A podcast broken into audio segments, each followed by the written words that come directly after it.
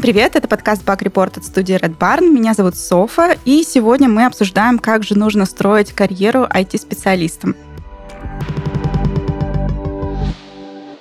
В гостях у нас Езеля, синер IT-рекрутер. Привет. Привет.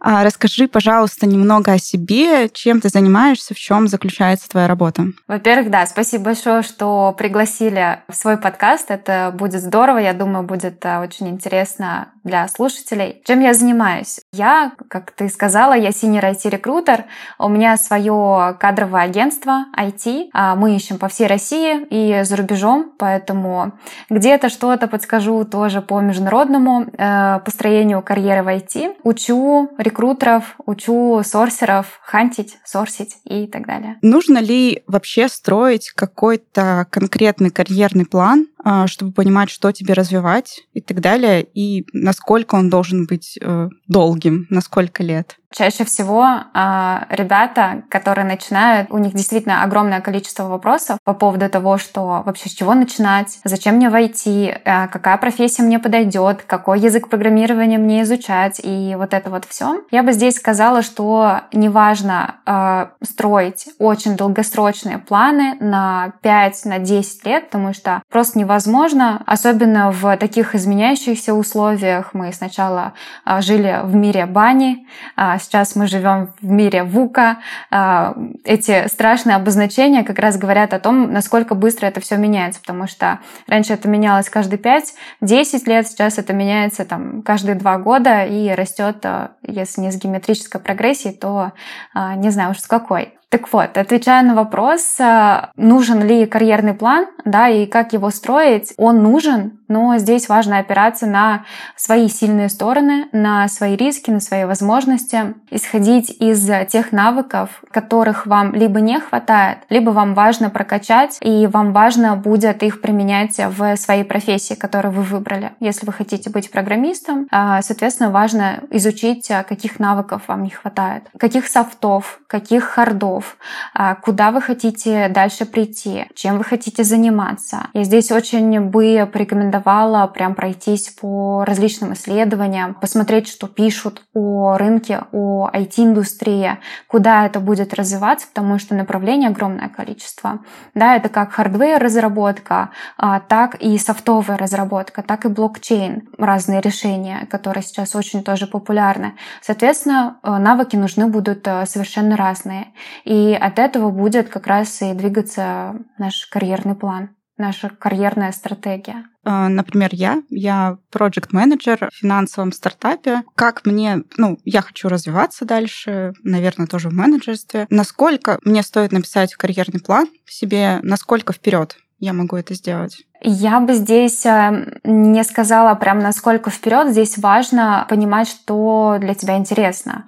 А, финтех, да, где ты видишь, куда развивается дальше финтех, потому что у него есть э, разные развития. Можно уйти э, как там, создание тех же самых э, свифтов, да, либо создание каких-то программных обеспечений в области финтех, так и в блокчейн, да, структуру. Это совершенно разные два направления, в котором будут нужны разные навыки.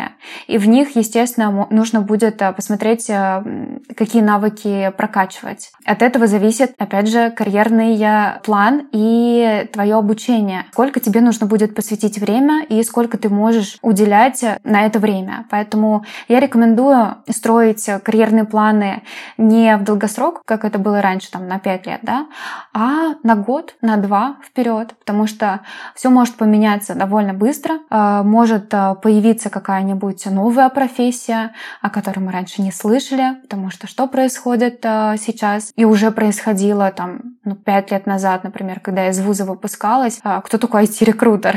Вообще неизвестно. Кто такой проект менеджер тоже вообще неизвестно. Поэтому все это формируется в нашей работе. У нас появляются новые какие-то специальности. Сорсер, например, вообще непонятно, что за сорсер такой. А вот это новая профессия, которая сейчас формируется и которой никто сейчас не учит в а, вузах. И, собственно, и мы бы не смогли построить карьерный план. Я хочу стать там крутым сорсером. Просто потому, что мы об этом а, не знали и не задумывались. Но ребята прокачивали свои скиллы. Там, ты как э, да, проект менеджер в финтехе наверняка там прокачиваешь э, скиллы менеджмента, скиллы управления командой, трекинга э, задач и построения подачи да, бизнес-задач каких-то айтишникам. Вот, собственно, если ты в этом больше развиваешься, куда ты можешь пойти? Скрам-мастера, в agile коуче или в продукт менеджера если тебе интересен, например, больше продукт, продуктовая сторона. А дальше ты можешь э, расти в э, CPO, да, Chief Product э, Owner и так далее. В общем, рост здесь огромный, тут веточки разные. И здесь важно понимать мотивацию. Что тебе сейчас важно, куда та компания, в которой ты работаешь, может тебя довести. И если там возможное развитие, в какую сторону, в какое направление. Хорошо. Вот, предположим, я я выбрала какое-то направление, а, хочу стать agile коучем, например. А как мне понять, а, ну, вот ты говоришь, что нужно понять, чего не хватает, где там есть пробелы, а как понять это? Вот, не знаю, вот я работаю себе, вроде бы все нормально, хочу развиваться, а не знаю, где у меня есть проблемы. Тоже классный вопрос, на самом деле, потому что немногие задумываются о обратной связи от своих коллег, от своих руководителей. Здесь важно ее воспринимать не просто как а, ну, ежегодное performance review, да, у нас происходит. Нет. А, Все-таки важно воспринимать это как а, адекватное отношение, объективная оценка коллег и руководителей. Они дают обратную связь, и не только обратную связь, но они еще и спрашивают, куда ты хочешь развиваться. Дают такие поинты, подсвечивают, что где не достает, каких навыков, возможно, не достает. И здесь важно не абстрагироваться от этой обратной обратной связи, спрашивать, возможно, у руководителей, у коллег, либо у а, подчиненных а, своих, либо у команды, а как вы считаете там, а как вот это можно подтянуть, либо что мне может помочь подтянуть а, а, процесса коммуникации с а, командой, да, быть agile коучем, что это значит? Это же уже не просто знать технику и курировать, это намного глубже процессы, это понимать мотивацию каждого сотрудника, это понимать фасилитацию, а, как влиять на продуктивность команды, не теряя в этом ребят в рамках насущного такого вопроса, как выгорание, да, потому что если проект либо скрам-мастер говорит там, давай-давай быстрее, а вот agile коуч, он все же за продуктивное, но а, чтобы никто не выгорал в команде и рос как раз-таки. Угу.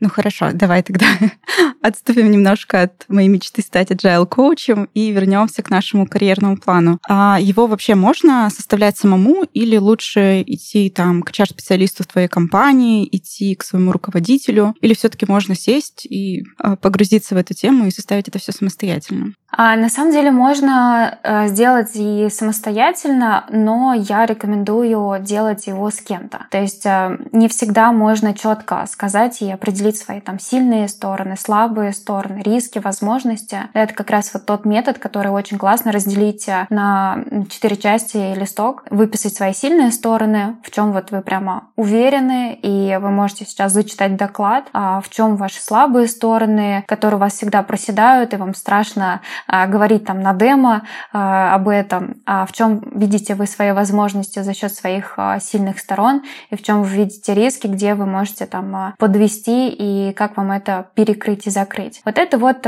для самостоятельной работы можно изучать. Изучить э, исследование Гартнера, например. Там тоже очень классные моменты, где можно подсветить там по индустриям, по компетенциям, по навыкам, которые сейчас очень важны и нужны.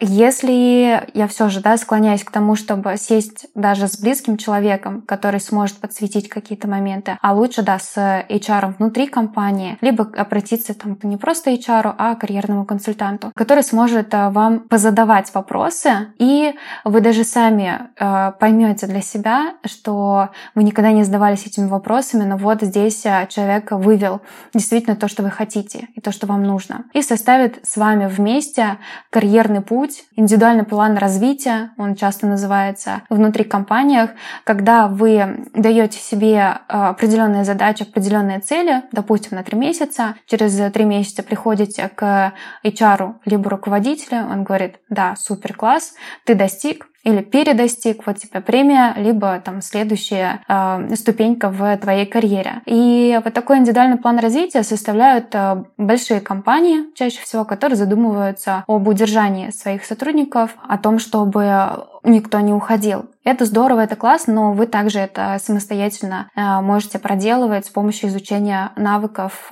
как хард-навыков, так и софтов. А вообще он должен быть, этот карьерный план? Нельзя просто ну, там сидеть, делать свои задачи. Ты вроде же тоже развиваешься. Там каждая новая задача, она же сложнее становится. А, ну, в идеале.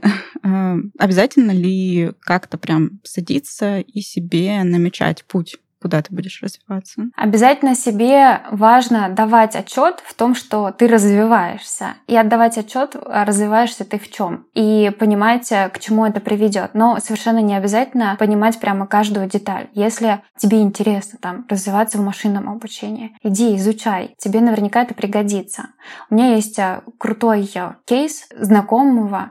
Мы с ним учились в одном вузе медицинском. Только он на факультете стоматологии, а я на факультете факультете социальной работы. И мы встречаемся, значит, мы через два года каким-то чудесным образом, а он работает а, разработчиком. Причем не просто разработчиком а машинного обучения тоже, собственно, кейс, да. Человек э, не подозревал и вообще не планировал оказаться в разработке. Результат его действий завел таким образом, что он оказался там в школе программирования, его это очень сильно захватило, стало интересно, и сейчас он работает на международный э, стартап, крутой проект с бэкграундом тоже в крутом финтех э, компании, который все знают. Вот, поэтому здесь повлиял фактор того, что человек понимал, что ему важно в моменте развиваться и идти за своим интересом, то повлияло на конечный результат его карьерного пути. Здорово.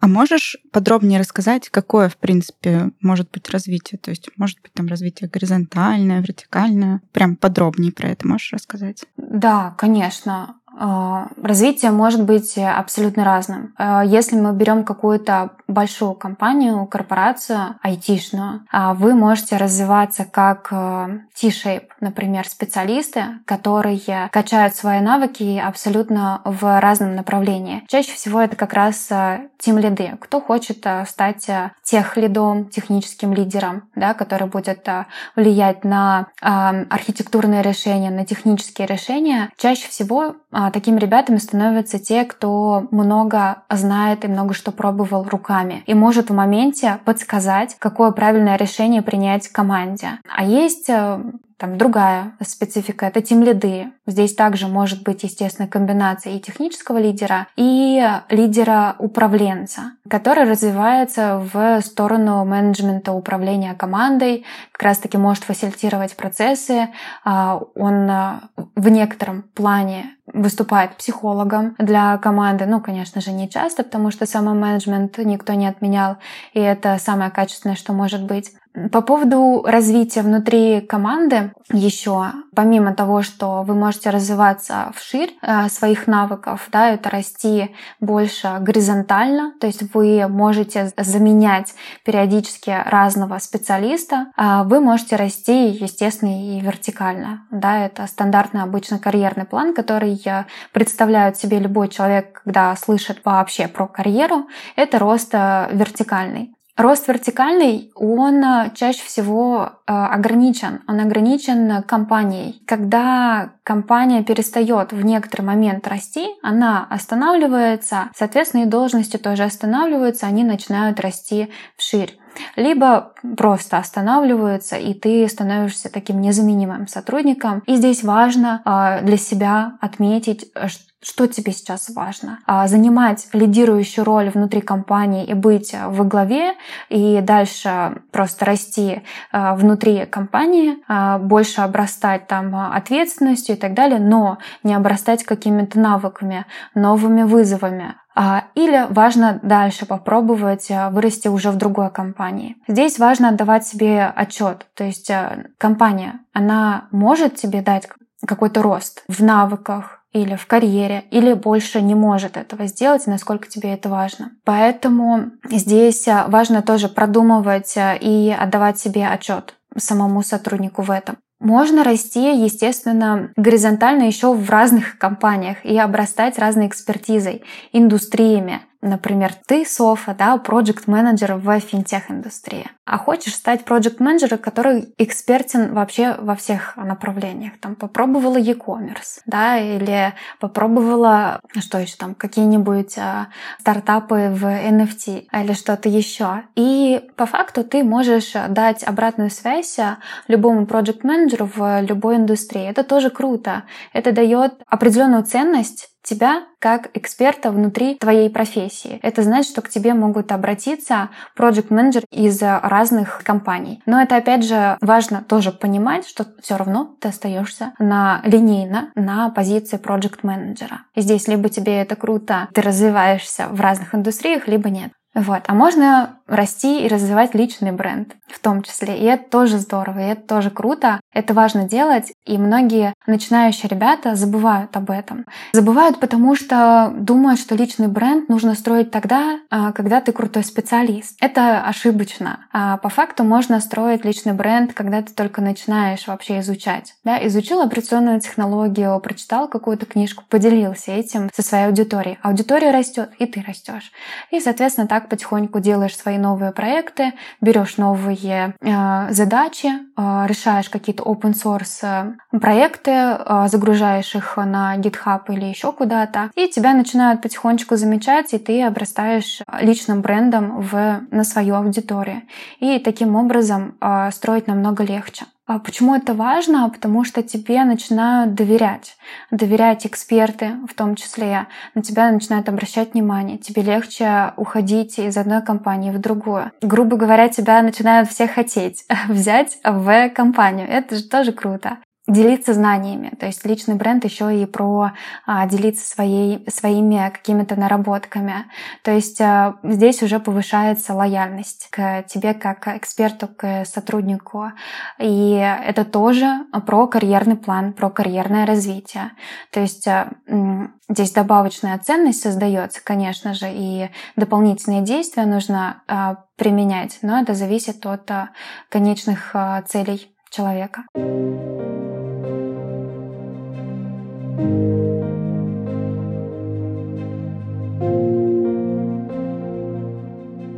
В середине 1940-х годов в Нью-Йорке появилось разбитое поколение, более известное как битники, литературное движение, которому принадлежали известные писатели и поэты.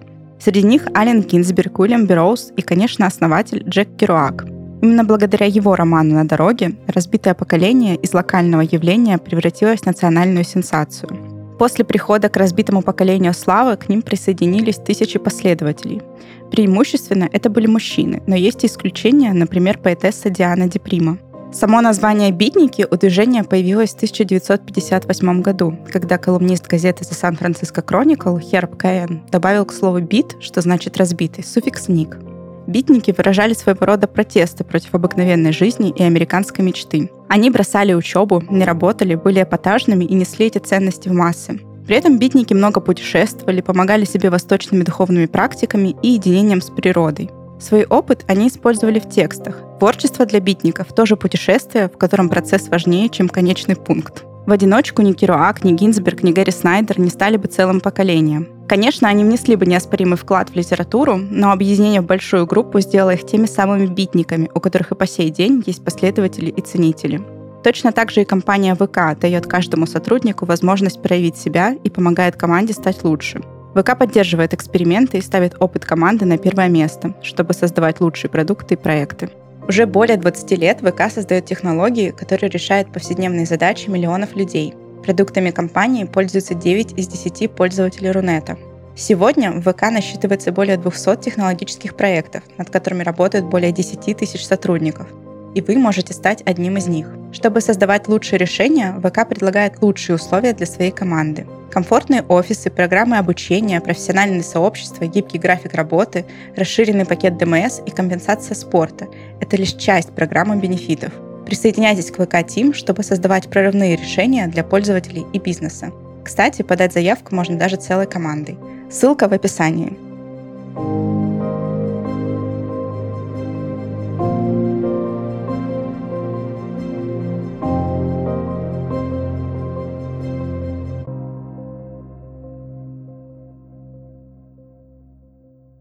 Предположим, я наметила себе, что я хочу развиваться вот в эту сторону, пошла туда, начала развиваться, там, изучать, и в какой-то а, момент поняла, что не мое это, что-то не то. Как вот не бояться сделать этот шаг назад и пойти в другую сторону? Это очень часто ошибка начинающих, часто очень разработчиков. Они начинают на первом, на втором курсе или на третьем разрабатывать на определенном языке программирования, он оказывается не очень им интересен. Им уже жалко потраченное время, и они не хотят переходить на другой язык. Здесь на самом деле это большой плюс, что вы э, начали там изучать определенный язык, вы уже знаете базу, и вам проще будет перейти на другой язык. Даже если там синтаксис другой, там тип классификация языка другая. Это добавляет дополнительную стоимость к вам как специалисту, потому что вы знаете больше, чем другой, и вы сможете решить разные проблемы. Бояться и не делать — это значит, что не попробовать и проиграть. А если бояться и делать, и пробовать, вы хотя бы поймете, то это то, что вы хотите, или совсем не то. И, соответственно, выиграть. А логика довольно простая здесь, да. Ну вот твой совет, если вот я уже начала идти по какому-то пути, понимаю, что не то мне бросать и возвращаться обратно, либо параллельно что-то начинать изучать в другую сторону. А вот бросать и возвращаться обратно это никогда не будет а, верным, потому что уже есть бэкграунд. В любом случае уже есть определенный опыт взаимодействия с людьми. Это дополнительная компетенция. Я бы здесь очень рекомендовала, если, допустим, нет финансового финансовой подушки, подушки безопасности, куда можно подпереться, развиваться параллельно, то есть э, продолжать работать на текущей э, там, должности компании, если еще работается, если еще до конца не выгорелось, да, потому что такое тоже бывает, продолжать э, параллельно изучать то, что вам сейчас интересно, брать проекты, пэт-проекты, со своими друзьями их делать, а, либо за какую-то небольшую стоимость на фрилансе брать эти проекты. И таким образом у вас уже нарабатывается опыт и понимание того, что да, это то, чем я хочу заниматься заниматься дальше и вкладывать туда усилия. Соответственно, параллельно вы начинаете изучать, у вас э, появляется уверенность в себе, уверенность в своих компетенциях, в новых компетенциях, и вам уже не так страшно уходить с текущего места работы. И мне кажется, здесь это самый наилучший вариант. Но Бывает такое, что есть там финансовая подушка, либо прям сильно-сильно выгорел, и больше нет мочи это терпеть, тогда лучше там не травмировать, не мучить себя. Действительно отдать прямо 8 э, часов в день сидеть и учить э, там, новую технологию или новую профессию. Так вы просто быстрее выйдете на новый уровень. Угу. Ну, в принципе, про параллельное изучение, я думаю, тут как раз-таки можно даже просто, если ты не туда пошел, даже понять, туда ты идешь или нет, а, параллельно изучая что-то. Да, согласна. Я здесь очень рекомендую еще брать какие-то курсы даже бесплатно. Их огромное количество на Ютубе просто посмотреть, а, прикинуть это то, что вы хотите или не то. И это очень сильно помогает. Задавать вопросы а, экспертам, которые уже в этой нише работают. Да. Угу. Слушать наши подкасты. Мы об этом тоже рассказываем. Это точно. Хорошо. Ну, мы с тобой проговорили про то, как э, можно развиваться там в разных компаниях. А если я как свое развитие вижу то, что я открою свое дело, то есть это очень частая история, что я не хочу ни на кого работать, хочу работать на себя. Вот что тогда нужно развивать? Здесь, наверное, я посоветую развиваться в том числе и в хардах, я уверена в том, что любому человеку, кто предприниматель, да, и кто хочет развивать свое дело, ему важно попробовать все ручками и понять, насколько это сложно или нет. Потому что в любом случае придется управлять командой, придется нанимать каких-то подрядчиков, и вам важно оценивать этих ребят. Дополнительно, конечно, качать софты качать нетворк, личный бренд, развивать, очень сильно делать на этом упор и э, коммуникации. Это совет, наверное, вообще для всех. Абсолютно. Потому что без общения никуда. Даже если вы чего-то не знаете и умеете как спросить, это большой навык. Не бояться как спрашивать, пойти в коммуникацию с там, непонятным да, человеком и как-то вырулить из критической ситуации, конфликтной ситуации и выйти в вин-вин да, ситуацию, когда обе стороны получили выгоду от общения друг с другом. И помнить о том, что коммуникации выстраиваются в долгосрочной перспективе что в любом случае, даже если вы сейчас работаете в этой индустрии, и человек, который встретился к вам на пути, он вообще вам не интересен, и вы думаете, что ему можно нагрубить? Нет, никогда. А здесь э, важно помнить о том, что вы, вы можете поменять индустрию, этот человек может поменять индустрию. Вы можете оказаться для него заказчиком, сотрудником, а, либо наоборот руководителем. А, жизнь может сложиться чудеснейшим образом. Если с навыками там управления более-менее понятно, с э, хардами тоже достаточно понятно, а как этот навык-то качать? коммуникации? Честно говоря, здесь не будет какого-то такого золотого совета, которому нужно будет а, придерживаться. Через свой опыт пропускать. К примеру, я могу сказать за себя, что я интроверт, то есть у меня там интровертизм очень развит. Но как бы по мне вроде бы не особо, да, э, сказать можно, потому что вроде бы разговариваю, вроде бы общаюсь, коммуницирую. Здесь э, кроется сама фишка только в том, чтобы общаться, общаться постоянно на разные темы, а, не бояться подходить к людям, брать через э, контекст, да, в чем мы сейчас находимся, и просто пробовать, пробовать, анализировать обязательно после того, как у вас, допустим, прошло какое-то мероприятие, вы сходили на метап, вы сходили на конференцию. Как оно прошло для вас? А, достигли ли вы той цели? А что было сделано не так? Порефлексировать на эту тему, а как вы могли бы сделать так, чтобы достичь этой цели, что вам нужно сделать в следующий раз, чтобы достичь ее. И вот таким вот образом, каждый раз рефлексируя, каждый раз анализируя, подставляя свое поведение нужным образом, вы получите нужный результат. Но важно не пропускать этот а, момент, потому что многие ленятся, не хотят а, после там, долгих а, встреч, общений что-то еще анализировать, а это самый важный момент в прокачивании любой компетенция, будь то управление, будь то коммуникация или там математические какие-то задачки, да, когда мы не так решили, мы же пойдем и посмотрим, сделаем работу над ошибками, а работа над ошибками, она должна быть э, везде. Хорошо, спасибо. А давай тогда вернемся к тому, что ты все-таки рекрутер, и через тебя, наверное, проходит просто э, уйма резюме, и ты наверняка можешь дать а, хорошие советы, а, как его правильно писать. На, вообще на что чаще всего ты обращаешь резюме внимание? А чаще всего я обращаю внимание в резюме на навыки, которые прописаны, соответствует ли это тому, что нужно для моего заказчика. То есть сразу я иду в обязанности, и я смотрю там стек технологий, либо те инструменты, которые мне нужны и которые должны э, быть в опыте этого человека. Мне на это хватает буквально там, 10 секунд, да, чтобы проанализировать, чекнуть.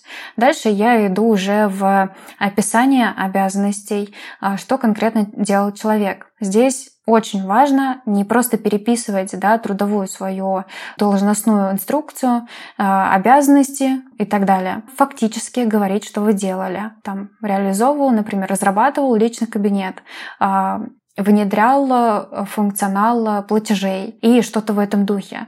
Для рекрутера сразу станет понятно, что конкретно вы делали и какую пользу принесли в компанию. Не будет достаточно там, написать, что вы делали там, код-ревью или проводили тестирование, если вы тестировщик.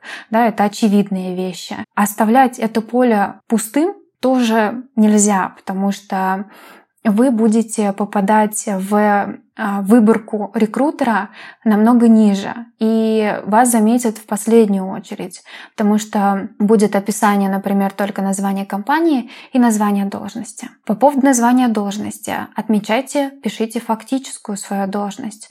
А если у вас, например, в трудовой или в трудовом договоре написано инженер, там, системный администратор, программист и так далее, а по факту вы DevOps, то так и напишите DevOps, инженер. И то же самое касается других а, специальностей. Например, часто я встречаю а, резюме проектов, которые написано там продукт менеджер но по факту заглянешь в задачки, в обязанности, это чистый проект, либо обратная ситуация. И не обращайте внимания на свою фактическую должность, которая указана в вашей компании, в должностной инструкции. Обращайте внимание, что думает по этому поводу вся индустрия, да, и что фактически вы делаете. Это Это такой момент. А следующий момент — фотография. Если у вас нет нормальной фотографии, не ставьте ее. Лучше этого избежать. Потому что бывает разное, если действительно хотеть устроиться в классную компанию, лучше обойтись без нее, либо поставить красивенькую с вашим лицом улыбающимся. Это всегда живо и интереснее. Следующий момент, который очень хотелось бы отметить, это графа себе. То есть эта графа, она важна для рекрутеров, чтобы понять, а что вы хотите дополнительно дать, какую информацию вы хотите дать рекрутеру, HR, HR, нанимающему менеджера, который, возможно, вас будет собеседовать о вас. Здесь нанимающие рекрутеры не хотят читать про ваши там э, большие хобби, либо историю детства и так далее. Только если она как-то не соприкасается с разработкой. Например, вы начали э, разрабатывать там в 9, в 12 лет что-то супер классное. Конечно, это важно написать, и это нужно написать. Напишите лучше про свои там дополнительные достижения, либо собственные проекты, которые не поместились в резюме. Это будет здорово. И опишите, что вы хотите. Если у вас уже есть критерии поиска работы, а, куда вы хотите трудоустроиться, либо какую компанию вы видите потенциальным своим работодателем. Это тоже даст возможность понять рекрутеру, подойдет сейчас данная компания вам или не очень. Не бойтесь выражать э, свои какие-то предпочтения или страсть к определенной разработке, к определенному проекту, продукту. Например, я как э, рекрутер, как сорсер, я часто ищу прям по ключевым фразам а, там страстно люблю разработку на таком-то языке. Ну, что-то из разряда этого. Либо евангелиста определенной технологии. Это тоже здорово и позволяет нам выделить э, самых таких крутых звезд. Дополнительно я бы хотела отметить всегда а, важно в резюме, если вам есть поделиться цифрами, всегда делитесь цифрами. Если вы это можете сделать, если это не под NDA, и ваша деятельность, которую вы делаете, она подразумевает там какую-то нагрузку, например, если высокая нагрузка разработки на определенном проекте, платформе, или а, если вы работаете в, там, например, заказной разработке, и у вас было несколько разных проектов в абсолютно разной сфере, тоже все это пропишите. Там проект такой-то, там финтех э, компании разработали вот э, такой функционал. Там следующий проект в э, мобильного приложения тоже разработали вот это. Финальный результат такой-то. То есть э, здесь рекрутеры и нанимающие менеджеры смотрят на, на конечный результат. А что было проделано, что было сделано. Я могу еще долго рассказывать, поэтому, если что, да, спрашивай. А вот есть такой еще раздел там на HeadHunter и так далее, всякие сертификаты, обучение. Насколько это важно рекрутерам? Или можно, в принципе, туда вообще ничего не добавлять? Это не особо ни на что влияет.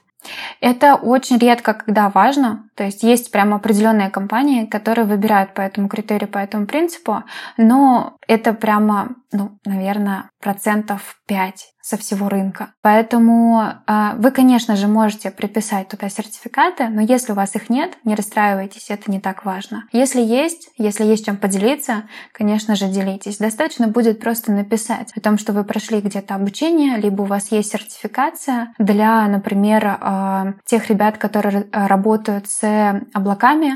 Э, это бывает важно, там AWS, да, Google Cloud и так далее. Либо определенную сертификацию, как тоже у проект менеджеров у некоторых, да, спрашивают сертификацию. Но, честно говоря, на своем опыте, как рекрутера, я ни разу не видела, чтобы отказывали по этому принципу. Ни разу. Такого не было. Вот, ну, поэтому... Это, наверное, больше привлечь кого-то. Конечно, да, это может привлечь, но не будет фактором для отказа. Угу. Ну, я просто помню на своем опыте, я проходила обучение по скраму и добавила сертификат. Мне в этот же день пять рекрутеров написали, о, у вас есть сертификация, может быть, к нам. вот, то есть, ну, вот на это обратили внимание, когда я добавляла, что я там на курсере что-то прошла, на это особо ничего не обращали. Можешь а, рассказать, какие вот чаще всего ты видишь ошибки э, в резюме, что вот точно делать не надо? Ну, мы поняли, что плохую фотографию не стоит, не стоит рассказывать, что ты любишь кошечек, собачек и велоспорт. Что еще именно прям касательно обязанности, касательно того, чем занимался на работе? А здесь э, Касательно того, чем занимался на работе, опять же, по четко по задачам, что было до того, как а, там, вы пришли в компанию и что стало, то есть а, какой результат деятельности. Можно написать про команду в обязанности, то есть если там вы тимлит, либо project в том числе, да, продукт, какая была команда, как она подразделялась, это была функциональная или продуктовая команда, из кого она состояла. Что еще важно? Если вы работаете, например, в одной компании и вы растете внутри одной компании, не нужно делить по опыту. Можно прописать э, там от и до а, работы в одной компании, и это будет выглядеть как один опыт, и это фактически так и есть. Но делить при этом резюме не нужно. То есть, э, возможно, некоторые рекрутеры невнимательно посмотрят и, к сожалению, не рассмотрят. Поэтому здесь вот такой фактор есть. Стараться придерживаться одной-двух страниц опыта работы вообще всего резюме. А на HeadHunter, например, это сделать а, чуть посложнее, а, но стараться, опять же, все четко по делу. Задачи, команда, сделано, результат, стек технологий. Все, этого достаточно, и дальше рекрутера у вас уже сам уточнит все, что ему важно знать. Потому что если писать огромное полотнище текста, так же, как и там кандидатам это неинтересно смотреть, если рекрутеры пишут полотнище текста, также и рекрутерам. То есть мы просто пролистываем чтобы mm-hmm. посмотреть, насколько соответствует нам кандидат. Mm-hmm.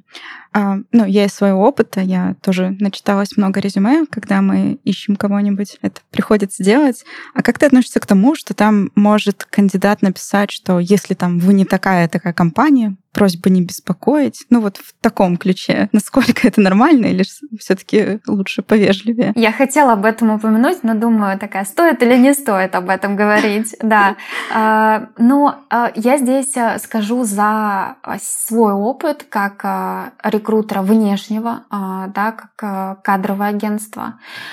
Да, если пишут не обращаться к кадровым агентствам, то я тихонечко зайду, может быть, э, откуда-то через э, другой коннект, а, либо не буду писать и не буду тревожить э, такого кандидата. Это, к сожалению, отталкивает часто э, рекрутеров, HR, потому что излишняя категоричность уже на этапе резюме, она очень сильно отталкивает. Но здесь я понимаю специалистов, э, которые очень крутые и не хотят, чтобы э, звезды, действительно эксперты в своей нише, не хотят, чтобы им писали по каким-то тем компаниям, которые мне интересны. Вот здесь я бы рекомендовала написать, как говорила ранее, написать, что вам важно, что вы хотите получить в итоге.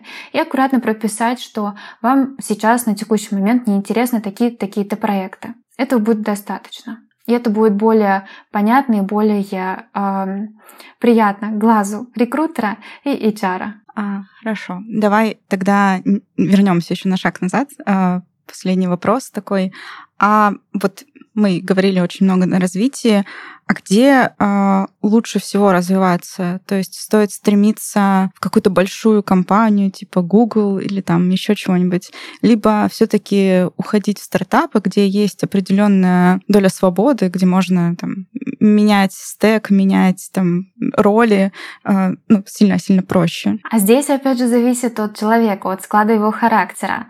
Например, если вам важно быть постоянно в движении, постоянно пробовать что-то что-то новое, вы не можете терпеть а, а, длинные процессы, а, вы готовы работать, допустим, больше в какие-то времена, то вам точно нужно идти в стартап. Вы просто не сможете ужиться в больших компаниях. Насколько бы крутые компании не были, у них все равно довольно не, не закостенелые. Нет, здесь я совру.